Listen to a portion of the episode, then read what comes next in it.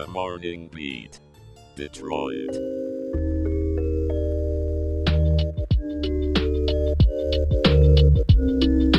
Good morning, Detroit. It's Tuesday, October thirty-first, twenty twenty-three, and you're listening to Morning Beat Detroit, your daily dose of news, weather, and a whole lot of fun. Happy Halloween, everyone. I'm your host, Aaron, and I can feel the spooky vibes all the way from here.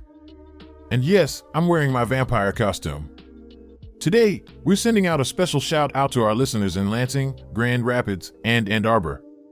Remember, we drop a fresh episode every weekday morning. Now, let's dive into today's news. First up, we have some exciting local news. Last night, downtown Detroit was buzzing with excitement as Lions fans packed the city for Monday Night Football. The Lions Kool-Aid was flowing, and the atmosphere was electric. Playoffs, baby. That's the spirit. In other news, striking workers at Blue Cross Blue Shield are feeling hopeful after the U A W Big Three reached tentative agreements.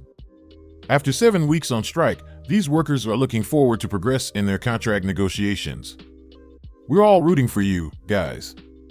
On a more somber note, the tragic death of hockey player Adam Johnson has sparked a debate about sports safety, particularly the use of neck guards.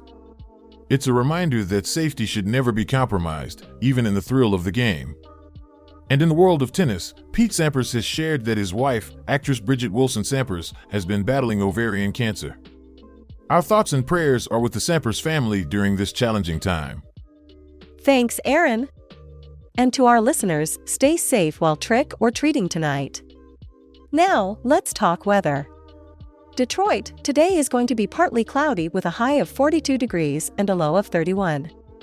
Sunrise is at eight oh four in the morning and sunset at six twenty-seven in the evening. Also, we have a small craft advisory in effect from four in the morning to four in the afternoon tomorrow. If you're planning to be out on the water, be aware of sustained winds up to seventeen knots from the northwest with gusts up to twenty-one knots. The largest significant waves will be four feet with a potential maximum wave height of five feet.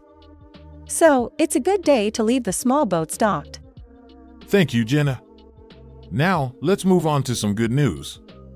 In Fredericton, New Brunswick, a millionaire has built ninety-nine tiny homes to combat homelessness in his community. Talk about using your wealth for good. And for all you history buffs out there, declassified photos from Cold War-era spy satellites have revealed hundreds of previously unknown Roman-era forts. Isn't that fascinating? Well, that's all for today's Morning Beat Detroit.